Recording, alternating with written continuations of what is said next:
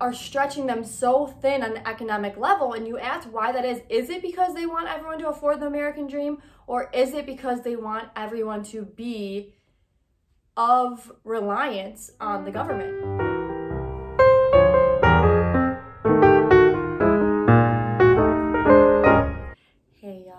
welcome back to another episode of to you with taylor in this episode, I'm going to discuss the topic of mortgages, home ownership, the government involvement, with a brief history and some patterns and things that I see in the housing market in the real estate industry. As some of you know, I am a realtor, and I'm just going to give you kind of the basis of what I'm seeing right now in the market to what has happened in the past and reasons why I don't believe the government should be involved in the housing industry and the real estate market and why their involvement impacts has negative impacts to the consumers, whether that be home buyers or even renters.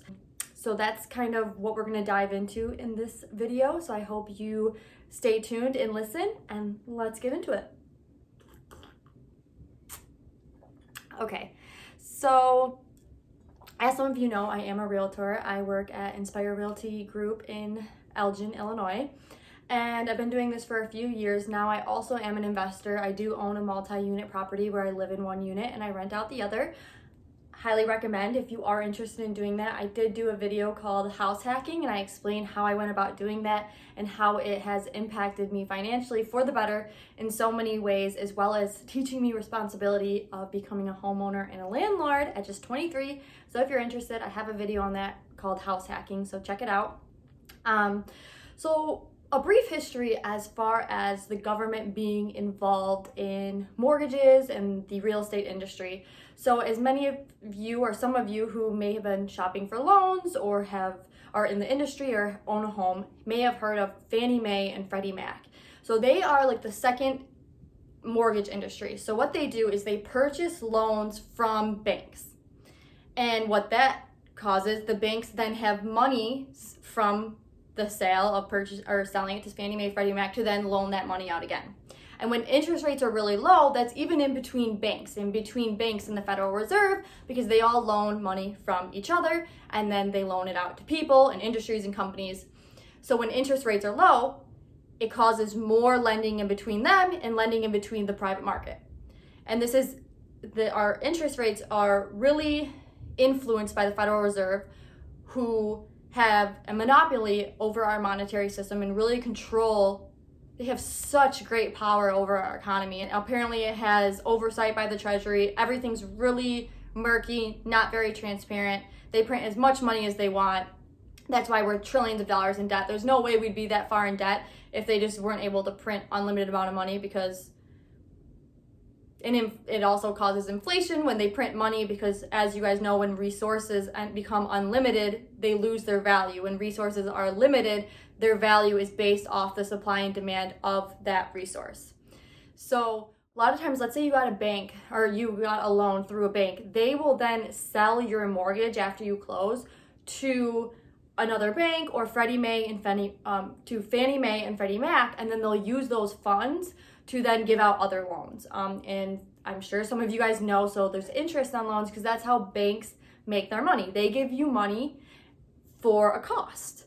So Fannie Mae was instituted in 1938 by Congress after, you know, during the Great Recession, and this is at, the, at this time Roosevelt was in office, and as part of his New Deal, they put together Fannie Mae, where it was to stimulate the economy by allowing for more subprime loans. And what I mean by subprime loans means riskier loans. So a bank wouldn't, if if it weren't for the incentives given by Fannie Mae and Freddie Mac, they would you wouldn't have qualified for those loans. So how does Fannie Mae and Freddie Mac do this? What they do is let's say you and what they do for the loans that are backed or supported by Fannie Mae and Freddie Mac, it's called an FHA loan. It's a Federal Housing Administration loan. So, like I said, that was instituted under Roosevelt. And what that did was allow people with maybe worse credit um, not as much funds, higher debt to income ratio. And what that means is they take what your debt is,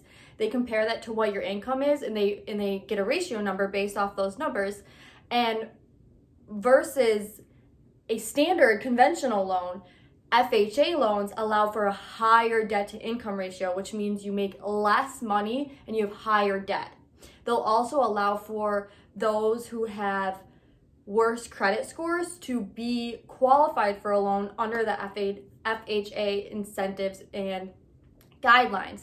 And how do they do that? Well, like I said, so Fannie or Fannie Mae was instituted in 1938 to try and stimulate the economy by helping people who obtain the American dream and have a house that they wouldn't regularly afford. So the government was helping you afford that loan.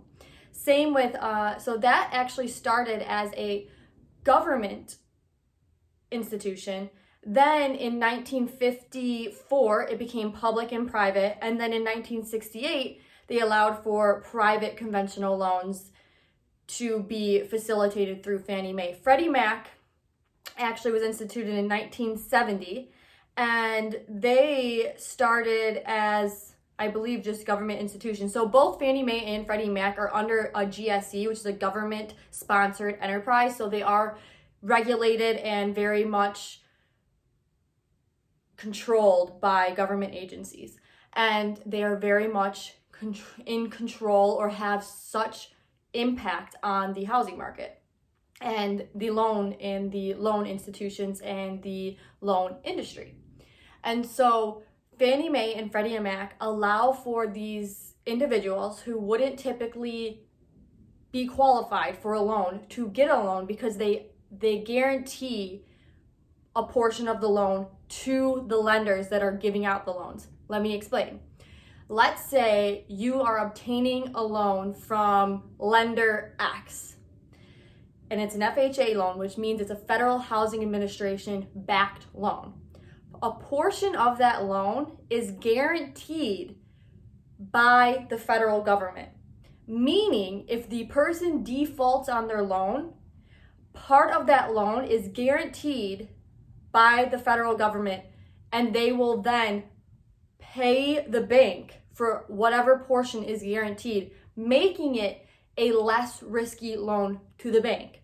So even though overall the qualifications of that individual are are subpar, subprime, that's why they're called subprime loans, it's a less risky loan to the bank because part of the loan is guaranteed by the government. Hopefully that makes sense.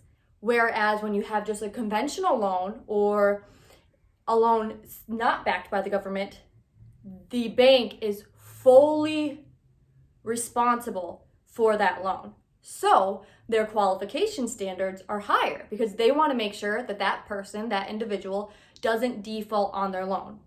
Now, of course, there's no way to know for sure, um, but that's what banks usually do a risk cost analysis. What is the cost and the risk, and what is the benefit and the return on their end? the government being involved and allowing for riskier loans and incentivizing riskier loans, banks will then do it because it's not as risky for them. So, why does why would I be against that? Why would, would I think it's bad for the bank to allow for riskier loans to be out? Well, part of it is even though they are guaranteeing part of the loan to these banks to incentivize, to stimulate the economy. It's almost of a false pretense. So they're protecting the bank if they default on their loan because they're incentivizing and advising them to give out riskier loans to people who otherwise would not qualify for that loan. But for you, you default on your loan, sucks to suck the government helped you, they got you the house, you couldn't really afford it. And that's how they play these games. So I see it all the time in the real estate industry. These people are typically, not always, living a little bit more paycheck to paycheck. And as a realtor, I will say that I have seen many clients who are afforded these loans or qualified for these loans that, in my opinion, really can't afford these loans. They need a credit to close because they don't have enough funds to pay for the down payment and the closing cost. And if one of them were to no longer have so like if the economy were to crash these people are the first that will be affected and probably default on their loans. And what happens when you have an fha loan? You pay a pmi so you pay a mortgage premium insurance. And the reason you do that is to help mitigate some of the risk of the federal government guaranteeing that you're paying a price a monthly fee to help pay back some of that guarantee to help alleviate some of the risk as some of you may know, if you have mortgage payments, your mortgage payments really consist of four parts. Typically, if you have them all involved in your loan, you have your principal, which is the cost that your house is. You have the interest, which is what the bank is charging you to have that loan to purchase that property. You have your insurance for insurance on the property, and then you have taxes, the taxes of the property. So when you first start paying off your mortgage payment, it is heavily it is heavily interest. And the reason they do that is to help mitigate the risk. The bank is lending you money, so they want to try and make a portion of that loan back as quickly as possible to mitigate the risk if you end up defaulting.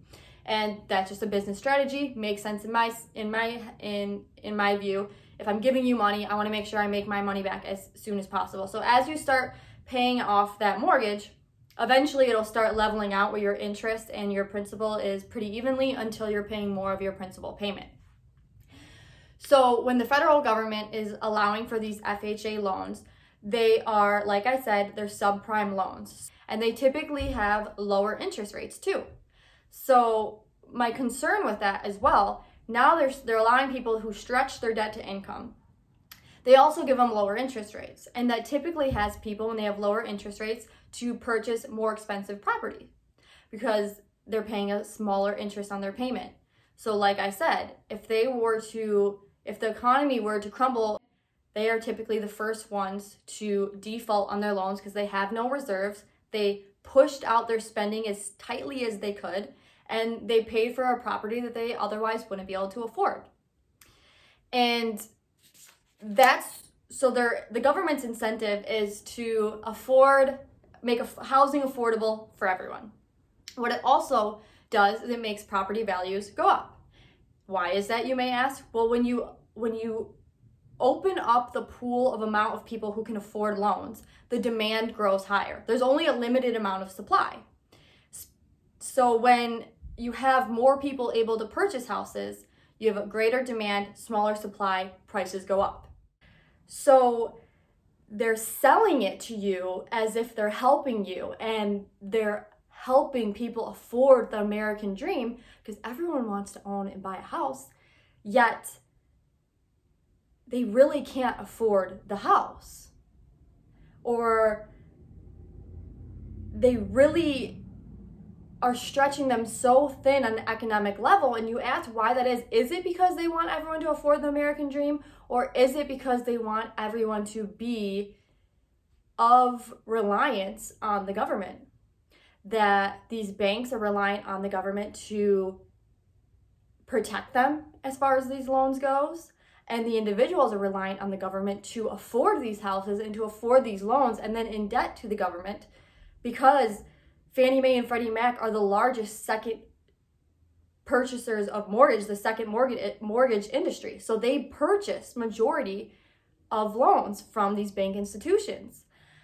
And so there it's really blurry of a private public partnership in the real estate market. I mean we are truly so intertwined between government and private enterprise. I you can't even draw a line in between so having these people be reliant on the government but selling it to as them having the american dream this is just a little bit of the data of what these loans support or incentivize Two thirds, and this is from the Wall Street Journal, Journal and Business Insider. Two thirds of all bad mortgages were bought by government agencies. The Affordable Housing Regulation, issued by the Department of Housing, otherwise known as HUD, which requires them to buy mortgages made to home buyers who were at or below the medium income level. Again, in giving loans to people who otherwise would not be able to support them. This quota began in 1990. 30% of loans were for those ab- at or below the medium income. In 2007, 55% of loans were at or below the medium income. 25% of that 55% were low income buyers. So even beyond just that, they were probably receiving government benefits or funds. And this isn't to demonize those who receive government support, though I would add many people abuse the system and I'm sure you guys know people or have witnesses. Again, as a realtor, when I sometimes I have shown people properties and they have they receive government funding to help them afford their monthly payments. And I will go to these appointments and they have coach bags and Michael Kors shoes, Nike shoes, the whole get up, the sweat outfit, the nice car, and they're receiving government funds on a monthly basis to pay for their housing. And what does that do then? Now they have a part of their rent paid for by the government. What initiative does that have to landlords? Well, portion of it is guaranteed from the government. So the government also mandates landlords have higher regulation and restrictions. And so all those costs are pushed onto the landlord and then they know that some of their maybe a percentage are have to be or are by those receiving government funds, it height, heightens the cost of their rent. So every part of this industry that the government forces or incentivizes or puts further regulation, that incentivizes the private industry to adjust their business plan accordingly. And many people argue, or a lot of people are like, why? If I can afford, why why is housing so expensive? Why is everything so expensive? If I can if I can rent a place, why can't I purchase a place? Well, part of the reason things are so expensive is because of the government regulation. Whether that be to builders, whether that be to landlords, when the government forces further regulation and i'm telling you some of these regulations i, I have a few i have a property myself. I work with many clients and my business partner and managing broker. He has many more properties than me and we talk a lot and i get an insight into the situations and the the complications that he has with the city. And the further regulations that they have and the cost the higher taxes the more building regulations the constant inspections the those costs, because they cost money, then get pushed down to the renters, the purchasers. It all, all of it is then incorporated in the cost that the consumers then absorb. For instance, when you have places like California and San Francisco where they have building regulations where they won't let people build anymore. Well, supply and demand you have a lot of supply of people or demand of people who want to live there, and they won't let them come and um, build to support that demand, so there's less supply. Prices go up. There's more government regulation and what they can do and what they can build. Costs go up. And now, if you were to relate that to COVID instances, as many people who are in the industry would realize, the market is fucking insane. there is no supply of housing because of covid. It kind of it, it made sense at the beginning because everyone's like what's going on? Am i going to have a job? So no one really wanted to list their house. Well then the federal reserve who really control much of our monetary system and have a monopoly over the interest rates dropped interest rates. Well what did that do? That incentivizes people to want to shop for loans. Like interest rates were really low. Let's see if we can buy a house. So this influx of people wanted to purchase houses and the inventory of houses were really low. So you have a small supply of houses and a large supply of buyers. What does that do? There's a quasi nice house, moderately priced. Doesn't even matter. I mean, the how the prices of houses are absolutely insane. Absolutely insane. So there's small supply of houses. So if there's a nice, moderately nice house, an influx of buyers go raises the price. You have multiple offers. You have people guaranteeing appraisal. So even if that property isn't worth that, they're guaranteeing appraisal.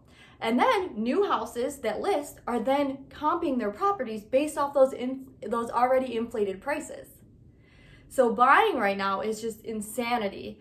And part of that reason is because of, well, it actually, for the most part, is because of government regulation because they shut down the businesses and, you know, did all that. But I don't think some of these people who are realizing and they're purchasing these properties, some of which are listed 100 grand higher than they were listed in 2017. I know just in Illinois, and Illinois has been having a decrease in population. Prices from just last year, this time, are up 27% to what they were just last year. That is not a healthy, sustainable amount of appreciation, especially for a community where their population is decreasing, where you have Florida and Texas and Tennessee, where their population is increasing. So when people are buying these heightened prices, most people don't live in their properties for that long. Maybe, I think the average is like six to eight years. Well, let's say you had to make up that appraised value and you put more money into it, or you're just paying that heightened price. When you go to sell your property, you have fees. And like I said, when you're paying your mortgage payment, the, the, the first few years of your property is heavily interest. So you didn't even make a dent into your principal. So when you go to sell that property, that's probably not going to be at the evaluation that it is today. You will be underwater. And so they're incentivizing, they're trying to stimulate this economy to have these people buy the properties by lowering interest rates, as well as lowering interest rates to have companies hopefully grow that their, their incentive to do that is to hire more people and to grow their company. Well, if a correction does come, which one will, what comes up must go down. There, it is healthy for an economy to have busts and booms. The reason they're so drastic is because of government intervention. So I don't, I, I think, you know, if economy starts to kind of dwindle a little bit, that's okay, but it ends up being so drastic because of such the government involvement and then propping up industries and propping up purchases. They do that to stimulate the economy, at least in the short run. That's their argument because it shows when the feds and all these banks start lending in between each other, well, it shows businesses and the society that the economy is doing well. People are spending money. But it could get a, a false sense of the actual economy to businesses then growing and developing and trying to grow their company and maybe employ more people off the influx of borrowing. But a correction in the market could cause that to slow down or cause a halt. Well, they just put all this money where they otherwise probably wouldn't have to then when a correction happens, they're over leveraged. And this also causes inflation. When interest rates usually go down, inflation goes up. So those who were responsible and saved their money, their money is now worth less. So all these things are very intertwined and they they have such impact and influence on one another. So when people are saying, regulate landlords, regulate builders, not knowing those regulations, those costs of the regulations, and some of them don't even make sense, are then just pushed down to the consumer. So then it's more expensive for all of us. And many of these people in the government forcing or promoting these regulations never been a builder, never been a contractor, never been a landlord, never been a realtor. So we're looking to these people to solve all these problems and they're actually causing them. For example, when they have regulation, building regulation, well, depending on what that building regulation is, that buyer has to meet that code or that that developer has to meet that code and it costs it's additional cost. So the more regulation and the more codes they have to abide by the higher cost it is to build it. The higher cost it is to build it the higher cost it is to sell it or rent it.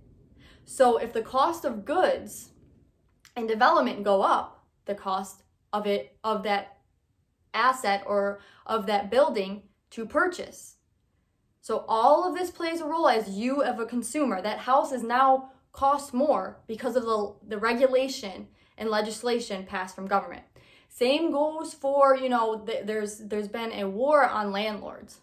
Mind you, the regulation and the further legislation of onto landlords is then just trickle down onto the renters. And I have a video with my managing broker, owner, and mentor, Chris Davis.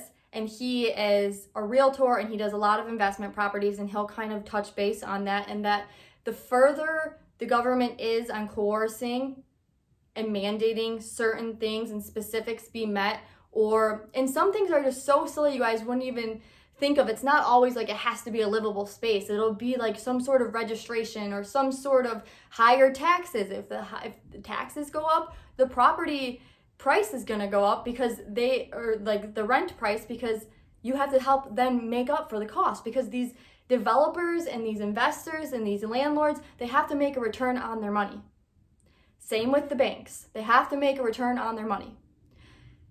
This is business the economy is run by business. And when the government influences and hinders business, it just makes things more expensive for the consumer. And I kind of want to end by I hope this provided you guys some insight on why it's so important to not just look to the government to further regulate everything. I do understand there needs to be some sort of regulation. We want to make sure buildings are built correctly and housing is safe. And I don't know exactly the best way to do that. Obviously, not on the federal level, state, local, as local as possible. Like maybe your county works with a few private industries that have to be certified, and in order to sell or build, you have to have a cert- certification from one of those private industries that are experts in construction. Something like that. But it really should be on the most local level possible for one, because then if you don't like it if it's too expensive or you don't agree with it you can move. You have the freedom to move. Capitalism and l- small regulation give the people more freedom. So it really should be on the most local level possible. And then i just want to kind of discuss briefly before i wrap this episode up the difference between renting and buying. Because i see a lot of people make the argument if i can rent a place for $1300 why can't i buy a place? You are a business decision for them. It is a transaction. Regardless, of course, you know, you're a person and you're an individual, but they're lending their money. They want to make sure that they'll make a return on that money. So they are going to look at your spending habits. They are going to look at your debt to income and your savings as well as when you are a renter, you're not responsible for anything. You don't, if the water heater goes out, if the roof has to be replaced, that is all taken care of by your landlord or your association. That, those fee, those things happen and they happen more times than you would like for them to happen and usually in the worst times. So, when you're renting, your landlord has the right to, of course, make sure they think you're qualified to pay for the rent as well as your living expensive. Me as a landlord, I do have restrictions and qualifications that I make my renters meet in order for me to accept them as a as as a tenant. I want to make sure that their risk as a tenant is something that I'm willing to absorb. So I do make that calculation. Same with lenders and doing that. So if you don't meet their qualifications, then they're not going to lend or give you a property to purchase because it's such more of a, the responsibility of a homeowner versus a renter are very very different. So just because you can afford a $1300 a month for a rent doesn't mean you are going to be able to afford that for a property. Mind you, you have taxes. You have of course you can have renter's insurance, but you have higher insurance for a property anything that goes wrong it's in your incentive. If your if your city mandates new regulation or something to be done that is on the purchaser.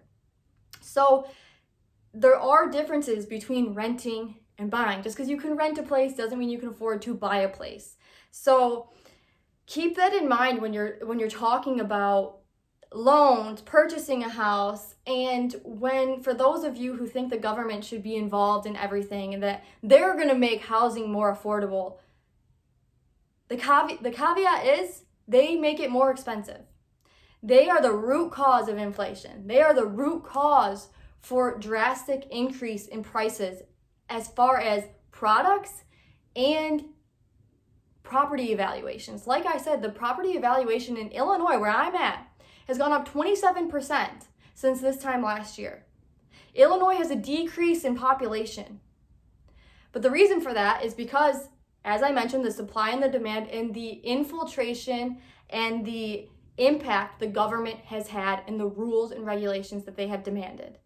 So I hope this episode provided you with a little bit of clarification into the impact the government plays in really every industry of our life, but specifically for this video's purposes, the real estate and mortgage industry, and why I think the, the government should get out of these industries, if anything, maybe the local level, but it is not, the federal government should not be funding your housing because when the economy crashes, those individuals are the first to lose their houses.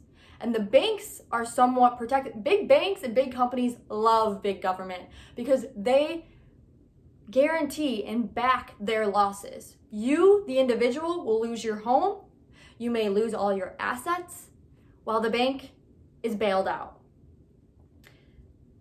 And that's why it is so important to take responsibility again, for your spending and your spending habits, to know what you can spend, what you should save, and so incentivizing people to have poor spending habits and for them to think that they can have poor credit and high debt to income where they're spending more than they should and they're they don't make that much but they're spending a lot but they can still afford a house. It's incentivizing people to not be responsible with their money and then if not consciously subconsciously knowing that the government will help them or help them afford these privileges because you they are privileges.